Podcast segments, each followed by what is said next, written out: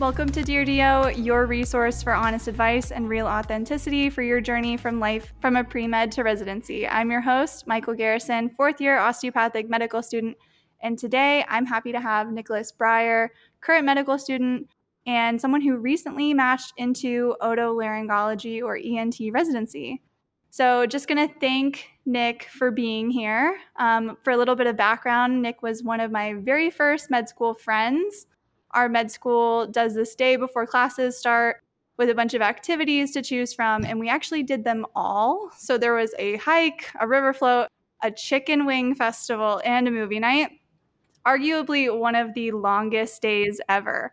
But that's the day that I met all of my future best friends. So it's a very sentimental day for me. And um, I've said this before and I'll say it again I would not have been as successful in medical school if it weren't for these amazing humans, including Nick. So I hope everyone listening appreciates this conversation and maybe learns a little bit from it. So, Nicholas, do you mind telling the audience a little bit about yourself? Of course. Well, thank you for having me. I think you need a shout out as well.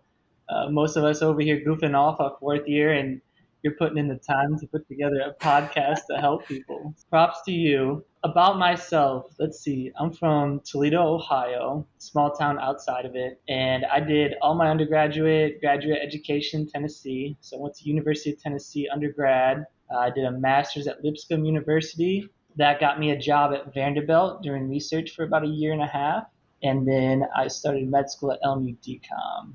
I am sort of a MCAT recovery student in a way, and I didn't get accepted to med school the first time. Did the master's, did the research, did a whole lot of community service. Found my way, you know, the long route. I'm pretty prideful of that, and it's made me a better candidate for it. Nice. I think that that that journey is super relatable. I can relate, and I'm sure that a lot of people listening can. So, just getting straight into it, going through medical school, we were both gunners in didactics, but you always seem so dedicated. I always saw your car there first thing showing up at DCOM. You always got that first spot. So, what was your day to day study routine like in medical school, and how did you keep up the momentum? Oh, yeah. I remember those days. There are two things I know about myself. It's one, I don't focus very well, and I focus better in the morning. So, uh, I always started early. So, it was a lot of times it was like 6 or 6.30 it was as soon as I could get out of bed and get to the library. Those were my peak hours. Was like that 6 a.m. to 9 a.m. sort of window, and then from there going into lectures and stuff. And then from there, you know, for me, my strategy going into classes, I tried to see all the material that we were covering that day three times. I started my day always with doing the Anki. That's keeping up material from the previous day. And then I would add in cards from a Pathoma video or something prepping the lecture for that actual day. Uh, then I would always go to lectures live, or for us, a lot of it was on Blackboard, Zoom type lectures online. And so I would go through the lecture, I would take a break, work out, and then come back and do all my Anki cards for that new material that we just saw and uh, any additional Anki cards relating to board studying. And so that was just my general breakdown, and that way I could see the prep material before the lecture, the lecture itself, and then a third time seeing it on the Anki, and the Anki was key for me as something that we sort of related to throughout med school. Definitely. If if we had Anki for MCAT, it would have been game over. so, how did you keep up your momentum? Like, I feel like I would have, I definitely would have burned myself out if I was waking up at 6 a.m. every day. And you just, you, you just feel like that was the time for you to really get things done. You know, it was. It's a good question uh, momentum for me came sort of in a lot of different ways. You know, one was discipline. For me, you know, I knew I had like one shot at this, and I had a lot of people that you know I wanted to prove to them that I could do. You know, a lot of my motivation came from my family, and they were always telling everybody that they met that they had a doctor in the family. So there was like some pressure. I wanted to make them proud. I didn't want to be that student who didn't make it. You know, I had a pretty intense mentor. He told me, "Hey, I'm gonna write you the strongest recommendation letter and it's going to have my name on it. And I need you to know that when you get there, you can't just be the slacker student. Uh, you need to be the best, and you know you need to carry this reputation with you. So that really stuck with me as well. So I had a lot of chips on my shoulder pushing me, and then from there, a lot of it was just sort of discipline. Once I got into the routine, you know, I got rid of all my distractions. So it was, you know, wake up, Anki, lecture, workout, Anki again, and then I had an hour to at the end of the day when my brain was fried where I could, you know, watch Netflix or something if I needed to. Yeah, definitely. I think that like you and me are very similar in that way that we both thrive on routine. And so my routine looked very similar. I just woke up maybe two hours later than you did. Um, so, you know, I'm sure that you've been asked this question so many times by now, all of the interviews that you've been through, but why did you pick ENT and when did you figure that out? It's a really good question. And you will get asked this a million times in your interviews. So I'll give you the more casual answer. It really started. I was uh, I knew I wanted to do surgery. I had mentors a year above me in surgery and shadowed with a lot of physicians before med school who definitely pushed me that way. So I had that mentality going in. And then I had a friend of mine asked me, you know, what I was going into, and I said, you know, general surgery I'm looking at. And he said, dude, you should do ENT. You get to operate, you get to do clinic, you know, you get a way better lifestyle, blah blah blah. And I'm like, really ENT? I, I didn't know anything about it. The more I researched, the more I looked into it, and when it comes down to it, ENT is like the most amazing specialty in the world. You get diversity of patients, so you see, you know, your children for ear tubes, tonsils, etc. You get your patients uh, that are elderly for hearing loss, and then you get all those patients in between, your thyroids that need taken out, your hoarse voice complaints, your sinus surgery, septoplasties, and all this comes with like a very half clinic, half OR type lifestyle. So, you know, a typical ENT, I think, does one or two days in clinic, one or two days in the OR, and the third day is sort of 50 50 either way. So it had a really good lifestyle. The call for an ENT is not horrible. You get call in the middle of the night. Uh, you always have that emergent airway or tonsil bleed or something that will get you a little stressed in the middle of the night. But other than that, a lot of times it's nosebleeds or things like that in the ED. So it's really not that bad, and that really appealed to me. It seemed like a specialty that I could do and have, you know, a life, a family at some point as well. It gave me the opportunity to have that OR and the clinic and the diversity of patients. Definitely. I think that that's something that not a lot of people think about when they go into med school. You know, you think, oh, I'm going to be young forever.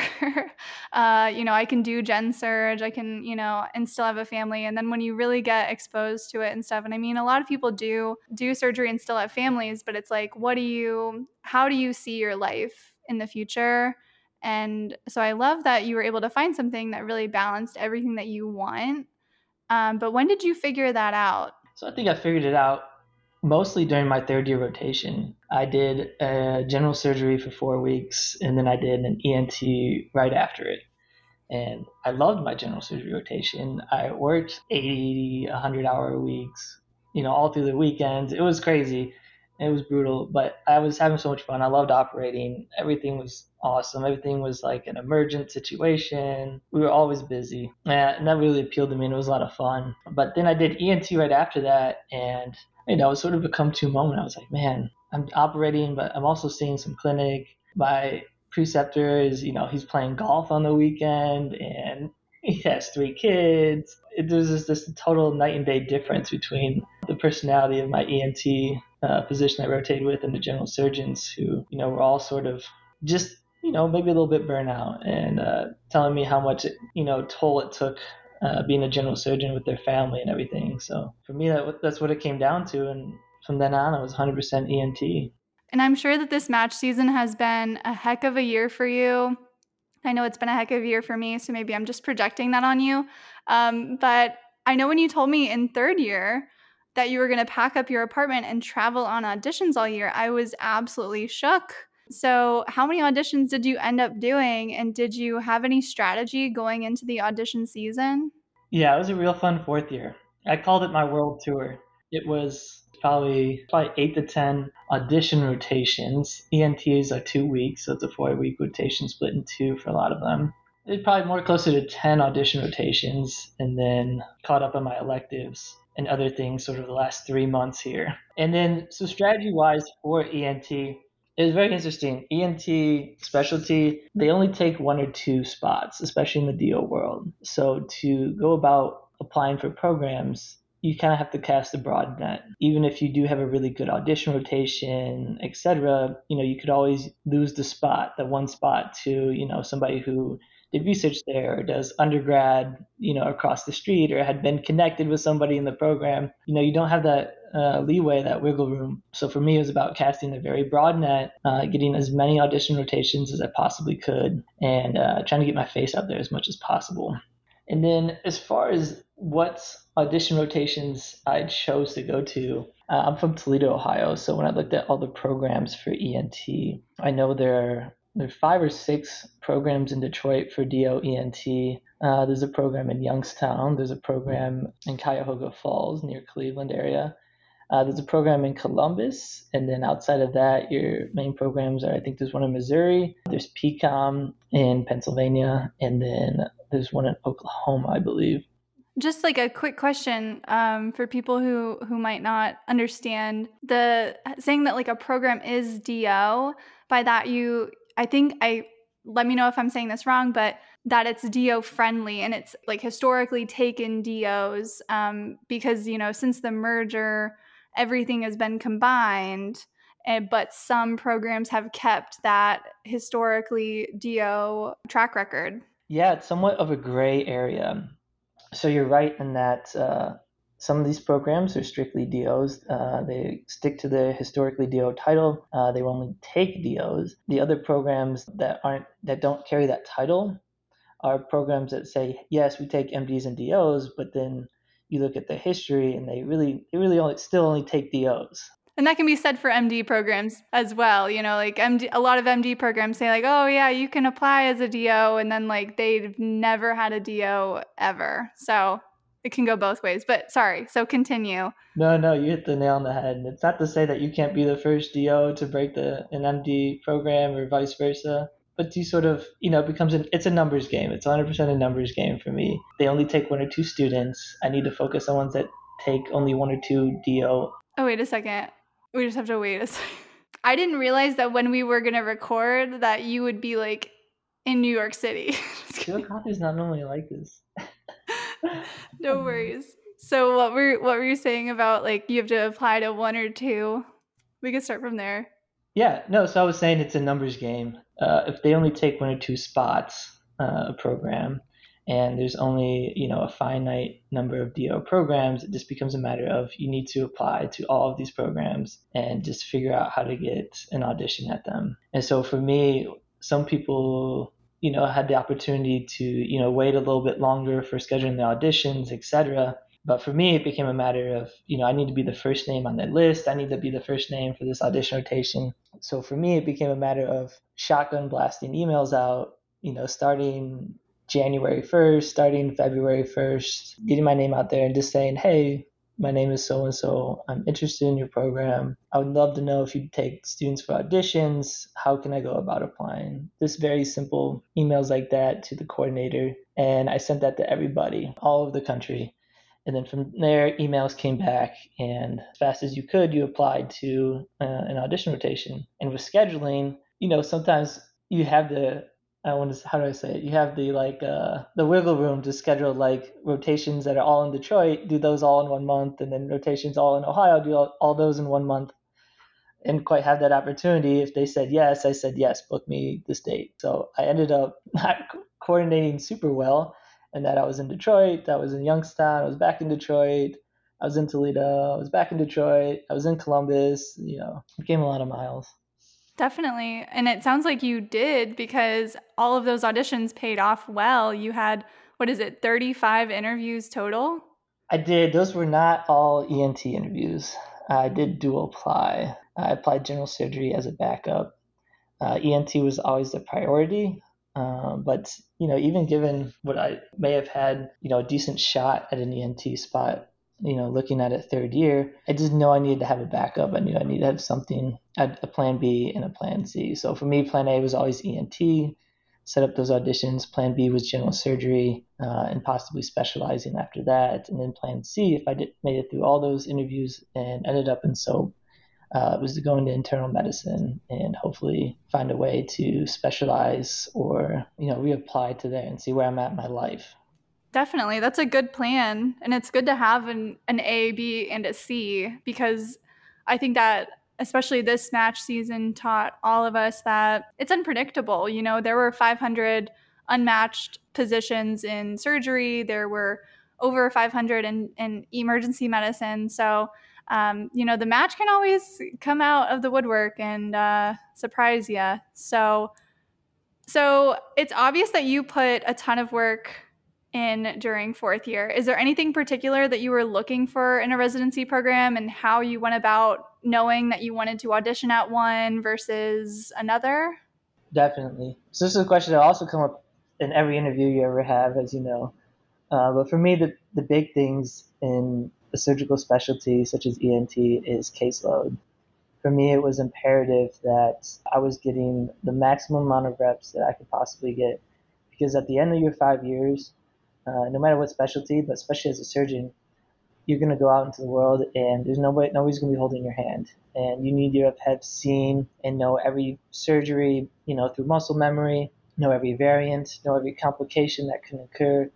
And the only way you can really get that experience and have that confidence later in uh, life as an attending is to have those case numbers. And then from there, you know, second and third for me, priorities are probably tied, but uh, became fact of mentorship and teaching there's a lot of ground to cover in ENT. Uh, you have to be a master clinician and then you have to be a master surgeon. So you need you need to be well armed in both areas. And so for me, it became a matter of you know how can I learn best, and I I respond well to strong mentorship and strong leaders in the program. So I made sure I picked a program on my rank list that had strong program director or strong residents or fellows there that would teach me. And then number three, you should always consider your fit and bond with the residents you know, I think the place I matched, uh, Western Reserve, I had the best fit of any program. A big weightlifter and golfer, and uh, bonded super well with the program director about those things, and uh, as well as the residents. You know, we joked about weightlifting even in the interviews. Honestly, I sat down and was like, I see myself best with these people than anywhere else in the country. Yeah, and it, it you know what's so funny to me is that you had to have gotten that audition experience in order to know all of that information, right? Like you wouldn't know that you really had that connection with those people unless you did the audition. And that's another reason why auditions are just so important because if it weren't for that audition, you would be matching somewhere that maybe you'd never set foot in, which is really, really scary. Um, and I feel like I had the same kind of journey where I was between two programs and I just had to think about where am I going to, who did I bond better with? What kind of people do you want to be around? And that's important because, like you said, ENT is a five year residency. For, for neurology, it's four years. Like, that's a big chunk of your life uh, to be picking blindly, really, without an audition. Yeah, I can't I can't emphasize the audition rotations enough. Uh, it really makes a huge difference. You know, in an interview, etc. I did so many interviews. You know, you get your basic impression, but I always told them that you know, I get more from the audition rotation I did with you guys and seeing, you know, how well you guys interact, you know, outside of the OR or in the clinic. You know, how well do you guys interact with nurses? Do you have a good reputation, etc. You pick up so many little things that are just not spoken necessarily, but seen yeah. And I like when I was on my auditions, you can really pick up on little tiny, you know, nitpicky things. You can really see whether or not the residents are hanging out with one another because they'll be talking about it in their corners, you know? But then when you're on a Zoom interview and you ask them, "Oh, do you guys hang out?" They can easily lie and say yes, or that it might not be a lie and they'll say yes, but then you can ask them, "When was the last time? What did you do?" Was it did it have to be an organized activity or do you guys just do it on your own accord? Things like that.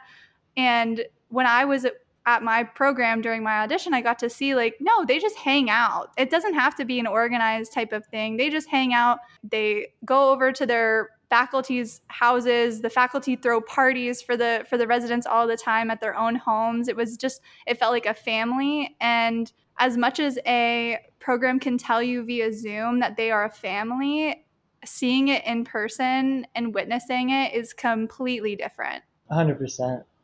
And for me, it was uh, a matter of fit. It became a matter of these guys joke with each other. You know, that's really what I wanted to know. You know, is there a sense of humor amongst everybody? You definitely, I definitely saw that at some programs more than the other.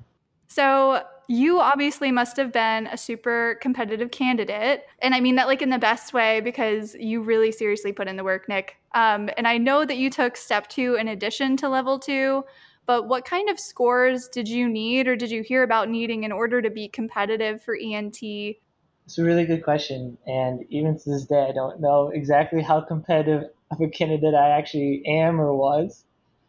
Uh, for me, I was very nervous about this. I asked a lot of mentors. Uh, a guy ahead of me matched into ENT, and he was super helpful um, along the way. And then I talked to another mentor who was in practice already ENT, and I was constantly asking her. I was like, "Hey, these are my scores. Am I competitive? Do I even have a chance?" So for ENT, I think the baseline score uh, on the COMLEX side is about 600, and I think on the the uh, step side is about 235 with everything though, those are just to get you in the doors. I don't think if you score uh, 700 or an 800 that you're necessarily ranked better.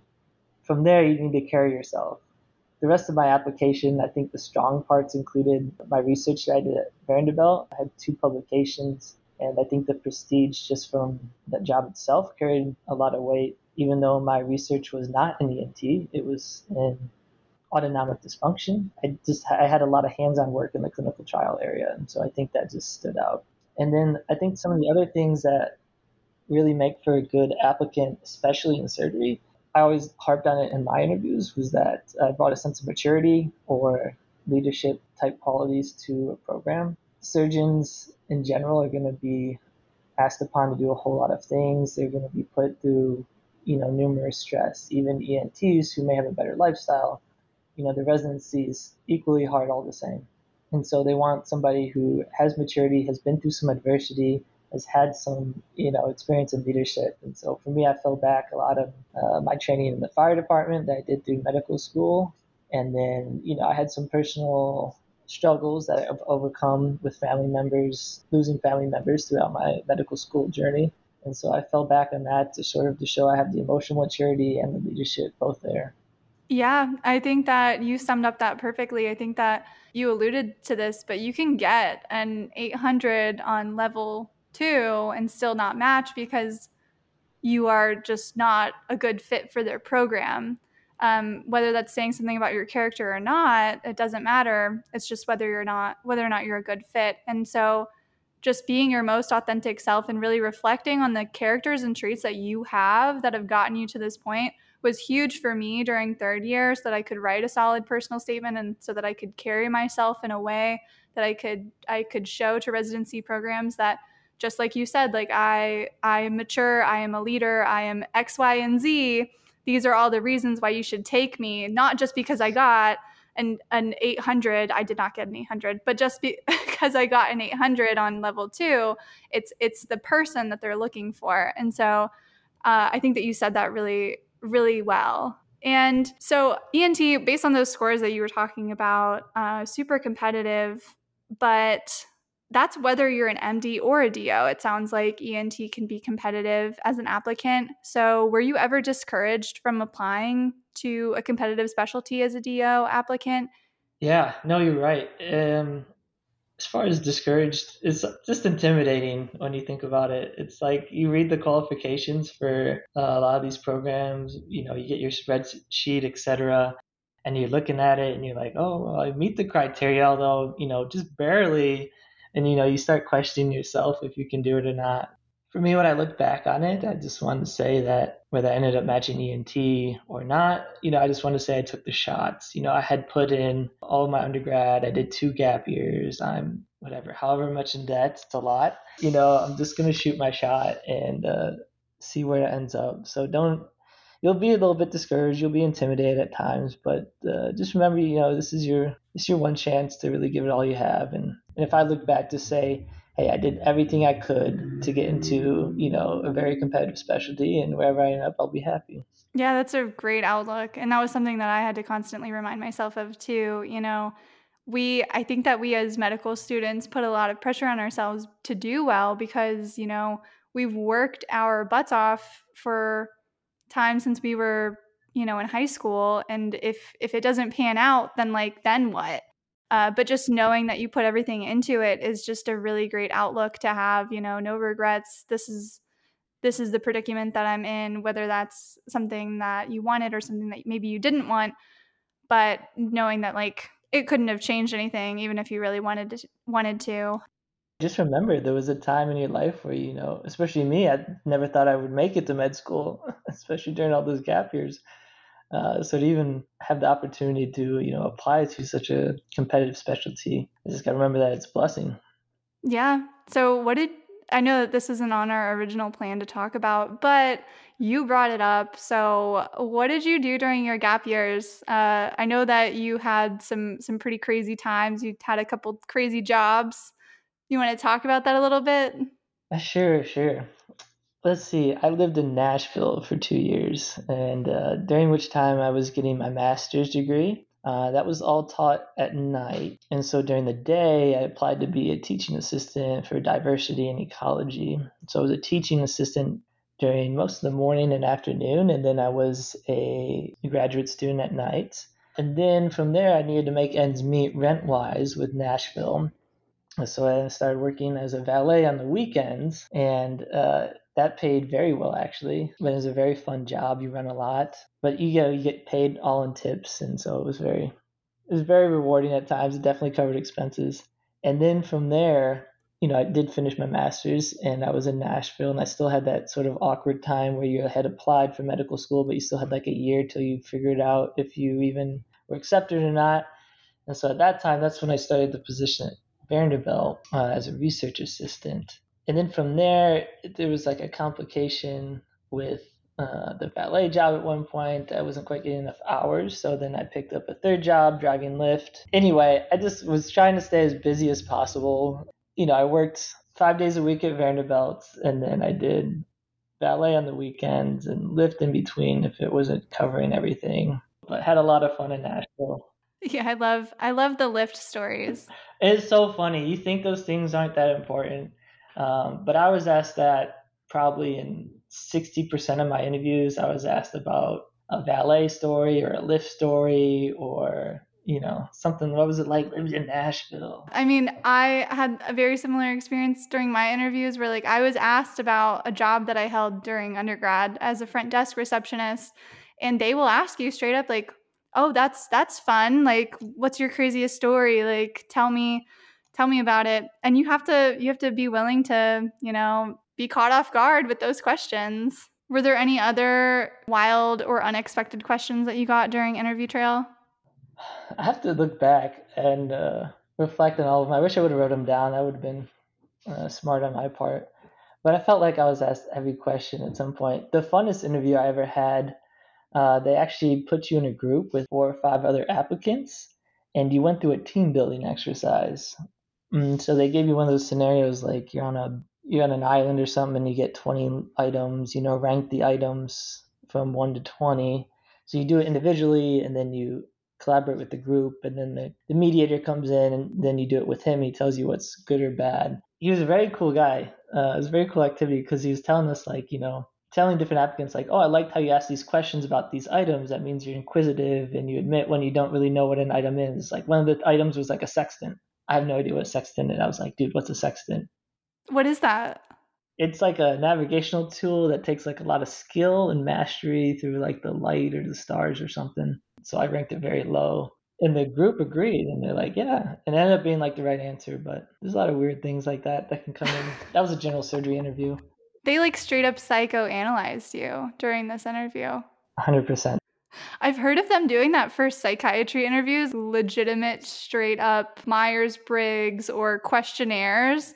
But from a Gen Surge uh, interview, that's kind of surprising. It was cool. I actually liked the guy a lot. That was like one of my more uh, memorable, one of my favorite interviews. And then there's a whole like catalog of uh, all the mistakes I've made in interviews. The stories go on and on. I've like misheard questions. I've had internet go out and power go out multiple times. It just goes on and on, but you end up getting pretty good at it after a while. Yeah, during my last interview, the the connection just completely left. And then so then they call you. Like if your internet goes out, they'll they'll try to call you. And I didn't have any cell service inside the apartment that I was in. And so I'm like, I have my head out the window of my friend's apartment because I was on and away, obviously. So I have my like head out the window on my phone with the program director. And they're just like talking. I'm like, yep, yep, nothing to see here. Like everything's great. don't know what happened. That's so weird. Uh, so that ended up being one of the one of my actually like my better interviews. But yeah. I actually uh, It happened to me twice, and what saved me was I upgraded my phone this year, and I could do the hotspot thing off my phone, and I was able to get it up and running in less than like a minute or two. So, like, pro tip for anyone listening before starting residency interviews, make sure you upgrade your phone to having some type of hotspot. I, I mean, I, I discontinued that because I cannot be bothered to pay an extra $10 a month. Um, but the more you learn, you know, that could have saved me. And so, um, if you could go back and give yourself a piece of advice as a medical student, what would you say? Anything that you would have changed? It sounds a lot like a, an interview question in a way. But no, if I could go back and tell myself as a medical student, I would just say to keep your perspective on life and, you know, why you're doing it. It sounds very cliche, but for me, a lot of my motivation came from, you know, my family's sort of medical journey that has been with me, you know, for since middle school even uh, with different things. And so that's it's always sort of been at the heart of why I got into medicine, why I want to do what I do, because you know it's a life decision, it's not a career choice, and that's important to keep in mind. Always fall back on why you're doing it, and remember the times that like you never thought you would make it to med, you know, you never thought you would have a shot at going into surgery. That's that's really great advice. And just um question that I forgot to ask that I think a lot of people could benefit from is how do you do well on auditions, like especially surgical auditions? Is there certain things that you need to make sure that you're doing? Gosh, it's a hard topic to cover briefly, but no, no, take your time. Take your time. I hope there's an episode coming just to audition rotations because I feel like it's such a fine art. So audition rotations, they've come in a lot of different variations. Some give you very specific details in the schedule, who to contact, where to be and when, what procedures are going on, and so you know those aren't that hard to prepare for.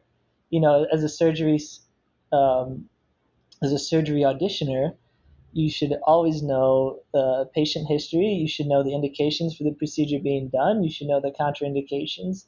You should know the complications that can arise, and you should know, you know, as much anatomy as you possibly can.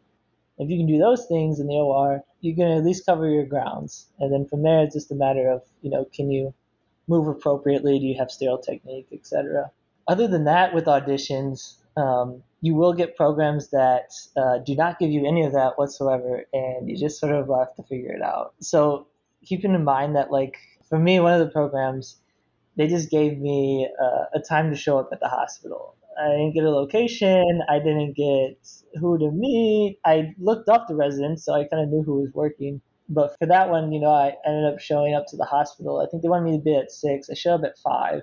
I had to find my way to HR to get my badge. I found my badge, and then from there, I had them direct me to the surgical board uh, in the OR. And then from there, I navigated to the locker room to change into scrubs, and then from there into the OR but you know, the residents are so busy that you know you could call them, email them, etc. Sometimes they don't want to get bogged down with helping students or etc. You won't hear anything. And so it ended up working out well because they were like, wow, this guy took initiative. He found his own way here. It's almost like a test. Yeah, I felt like it was at some point. I was like, this has got to be it.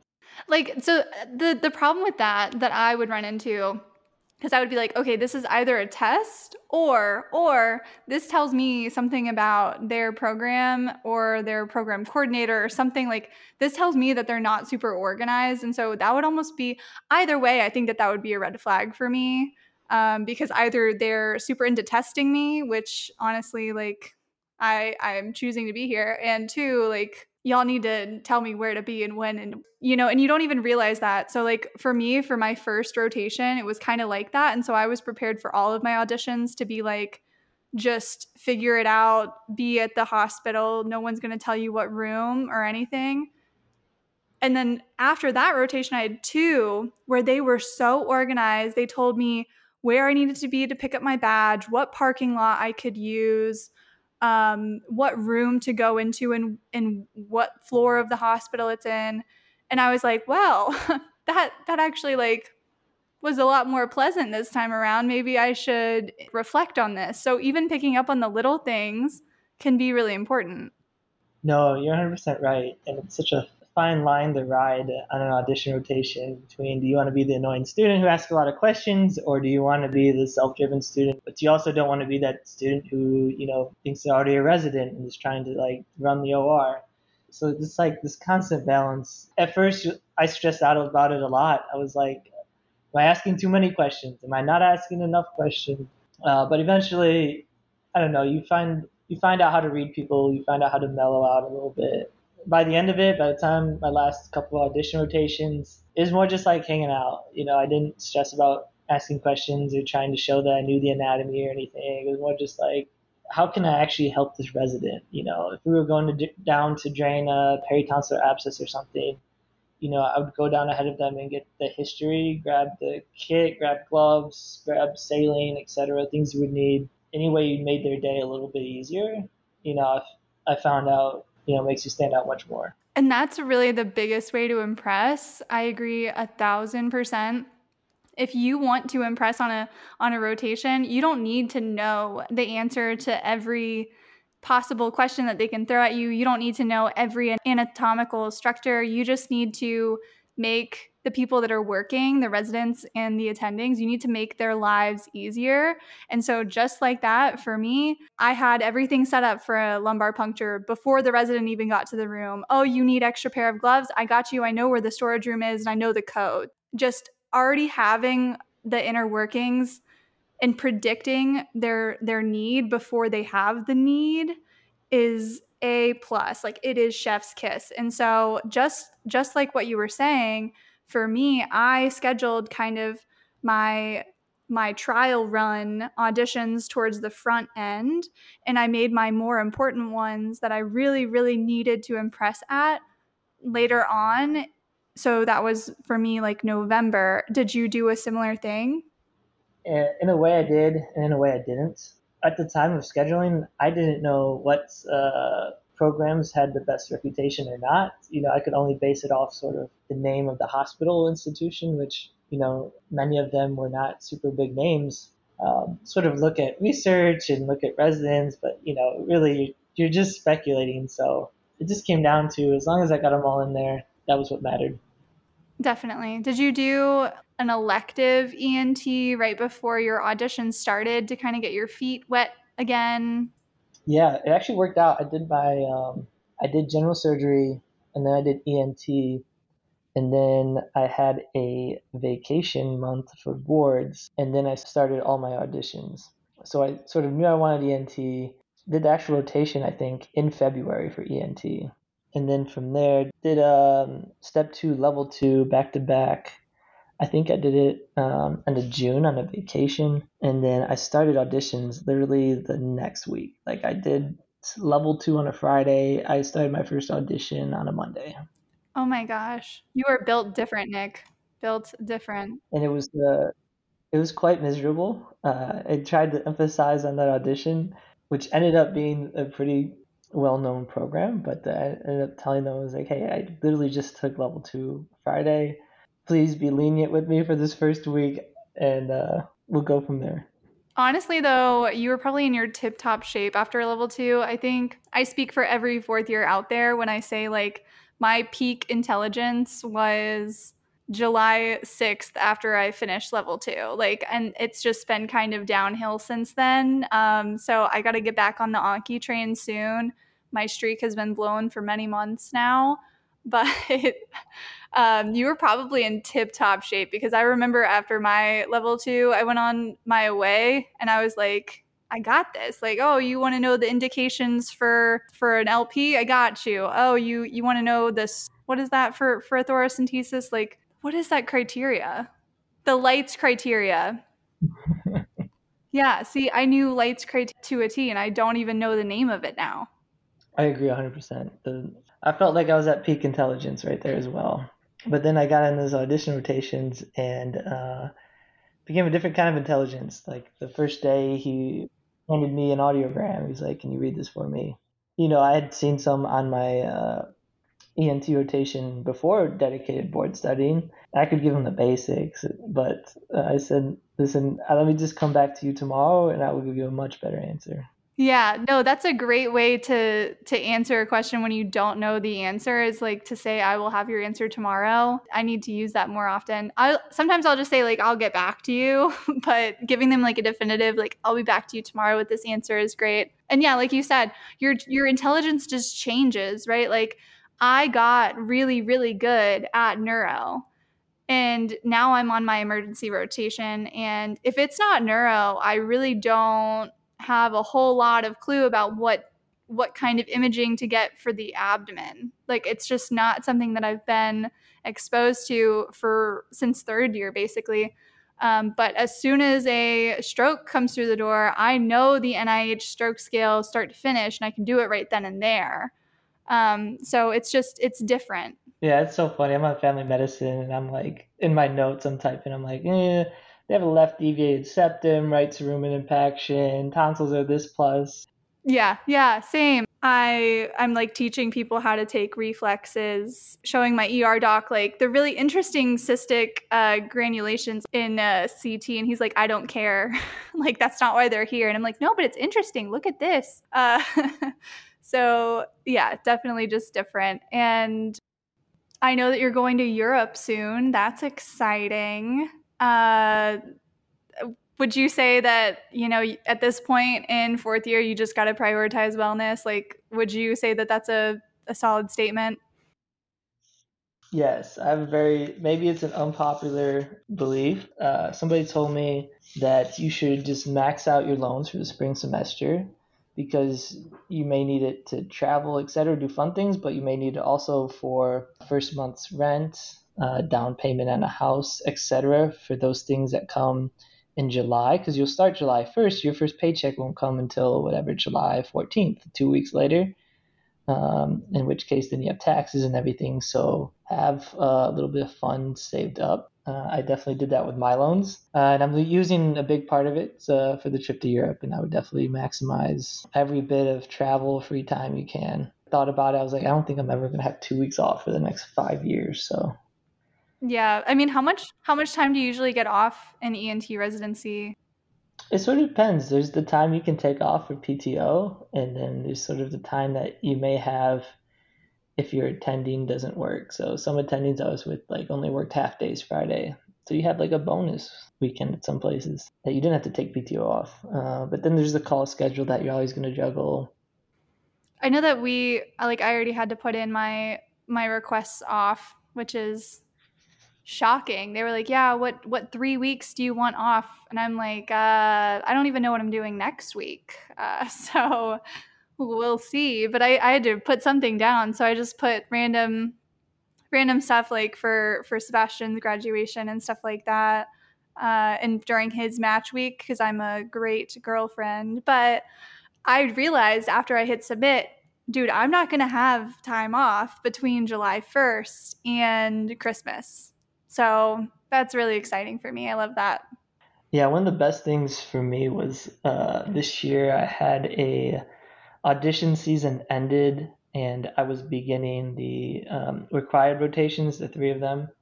So audition rotations ended um, midway through December, and then the required rotation started in January. The best thing I did was I took the two weeks off for Christmas and New Year's, the reason that was so beneficial for me was that that was when I did probably 60 to 70% of my interviews were in that two week period that I took off. I used the last two weeks of vacation with my school in that time. I did all my interviews because if not, you have to schedule interviews um, trying to be in accordance with your school's policy so you don't miss enough days, or you have to try and coordinate them so that they're after clinic or after you know whatever rotation you're on. So because I was able to do them on my two week vacation period, you know, I alleviated a lot of that burden and I was able to stay compliant with everything. That's that's a great tip too. So, is there anything that you don't like about ENT? Uh, so I will admit ENT is not the super exciting, you know, surgical specialty. You're not going to have gunshot wounds or anything, which was one of the things I liked sort of doing the trauma surgery rotations and things. It was very exciting, and you were like on the brink of somebody's life was literally in your hands at point, and that was like incredibly thrilling.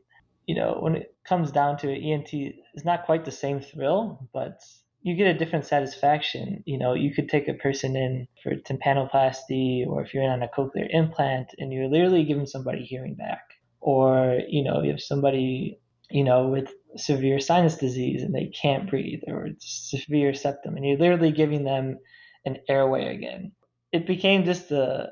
It's not that you lost a thrill; it just became a sort of different type of satisfaction.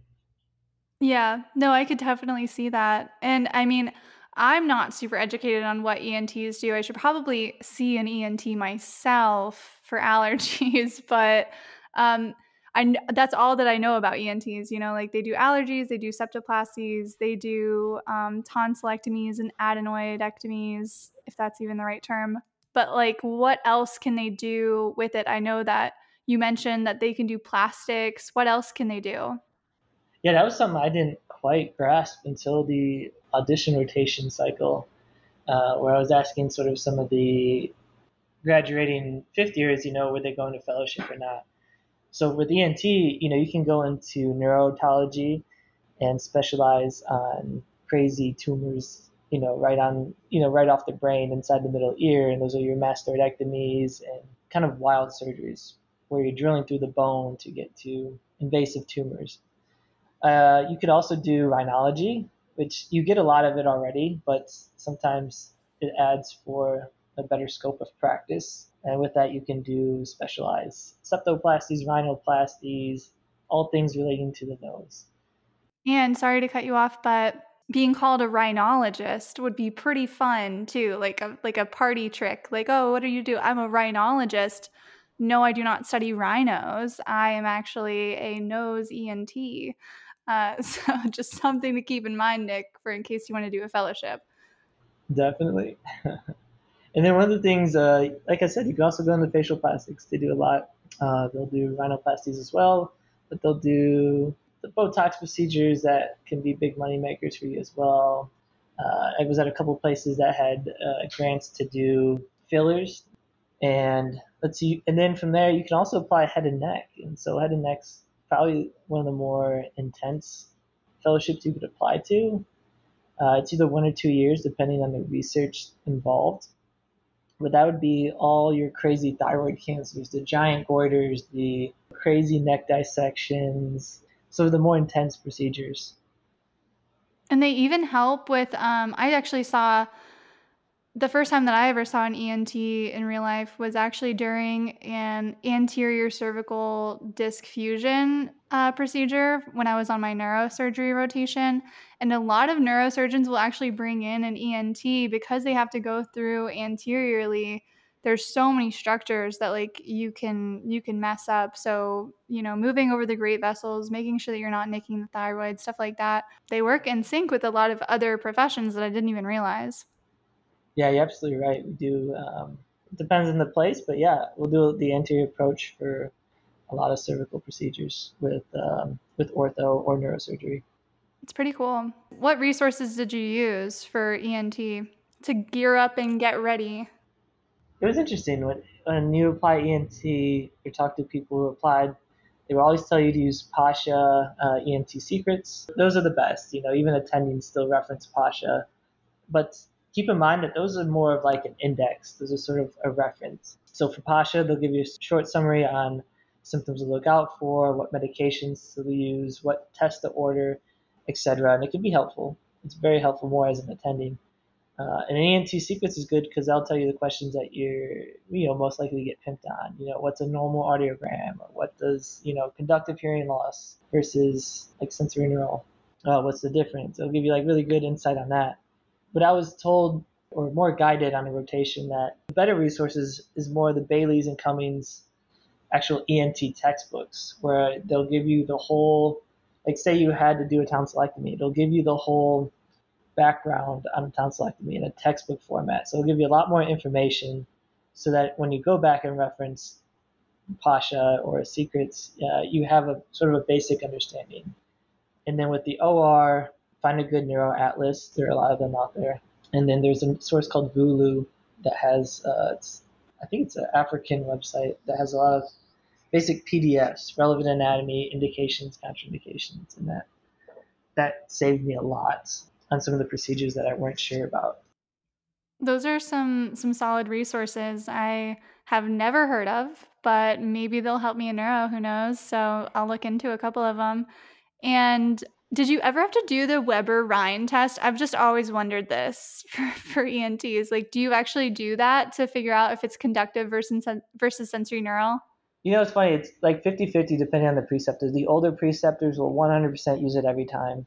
And whether they use it or not, you will get pimped on it on an ENT rotation. So you need to know it uh, like the back of your hand. I saw it, you know, it has its utilities and it doesn't. I'm, like I said, I'm like literally not even in the, haven't started residency yet, so I can't tell you if it's the exact utility of it, but uh, the attendings I talked to, some of them like it just because it gives you an idea of if you need to order a hearing test or not. And it can guide you a little bit in that area.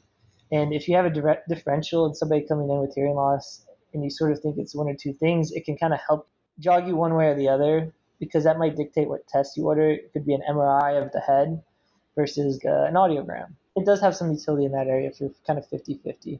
I had no idea. And just for a heads up for everybody, everybody applying neuro, we do not.